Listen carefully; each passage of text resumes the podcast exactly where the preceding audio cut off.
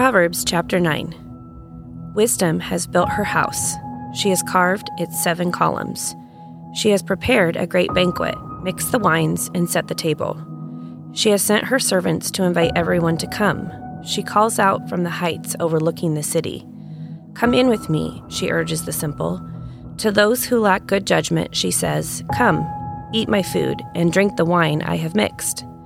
Leave your simple ways behind and begin to live.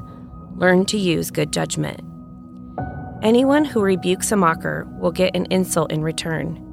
Anyone who corrects the wicked will get hurt.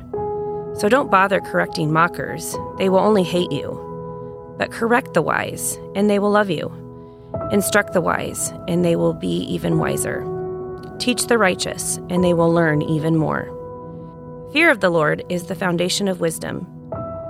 Knowledge of the Holy One results in good judgment.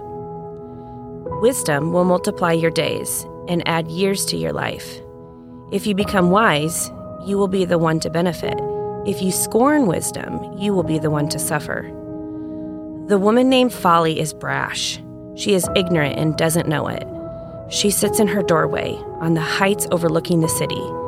She calls out to the men going by who are minding their own business. Come with me, she urges the simple. To those who lack good judgment, she says, Stolen water is refreshing. Food eaten in secret tastes the best. But little do they know that the dead are there, her guests are in the depths of the grave.